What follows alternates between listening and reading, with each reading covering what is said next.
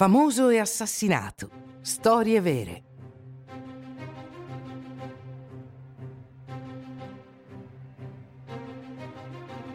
L'imperatore pazzo, l'assassinio di Caligola, 41.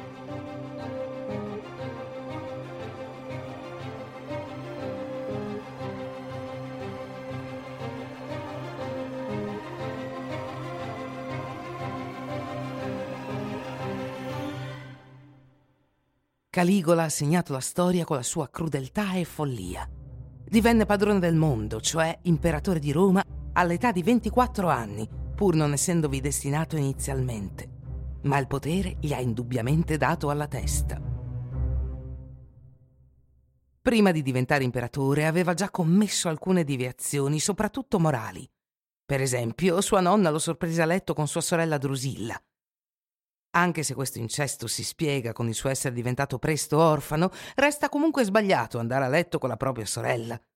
Così venne poi rinchiuso in una fortezza a Capri, costretto a vivere con l'imperatore Tiberio, che aveva fatto uccidere quasi tutta la sua famiglia. Quando quest'ultimo diventò vecchio, dovette designare un successore. Contro ogni previsione scelse il suo nipotino Caligola, che lo ringraziò accelerando la sua fine.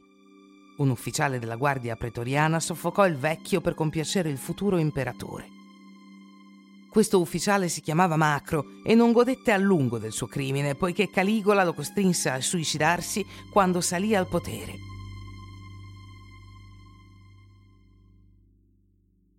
Inizialmente era amato da tutti, il popolo lo adorava, il Senato e l'esercito lo rispettavano.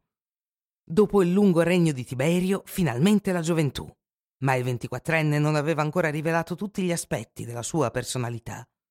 Caligola sogna se stesso come un dio e comincia a rivelare le sue tendenze megalomani. Appare alle feste vestito da Giove o Venere. La gente lo trova strano per un imperatore. Odia anche i senatori con cui condivide il potere, fa di tutto per umiliarli. Li fa stare intorno a lui mentre mangia, come dei comuni servitori.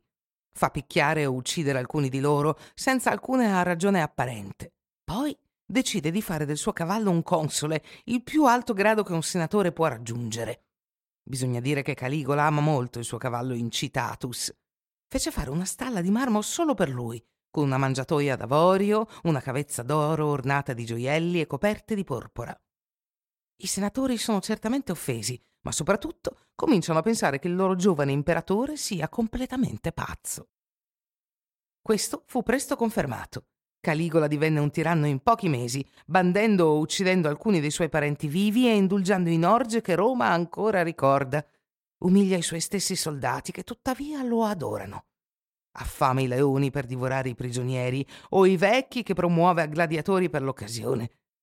Sembra essere ubriaco di potere e potenza e di avere un sadismo senza limiti.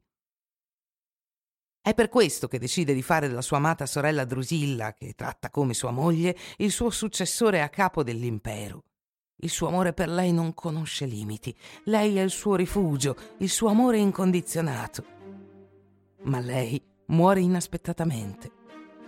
Il dolore decuplica la follia di Caligola, dichiara mesi di lutto nazionale e proibisce alla gente di ridere e gioire.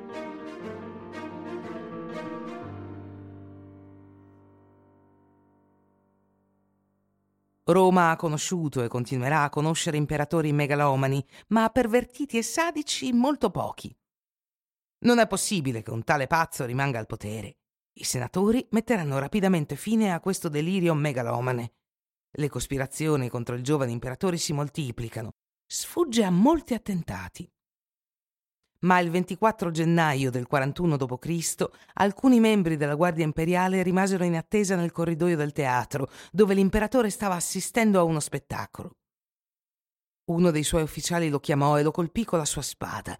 Gli altri cospiratori lo colpirono a loro volta, accanendosi su di lui visto tutto l'odio accumulato. Subito dopo uccisero sua moglie e sua figlia per annientare totalmente Caligola e i suoi discendenti.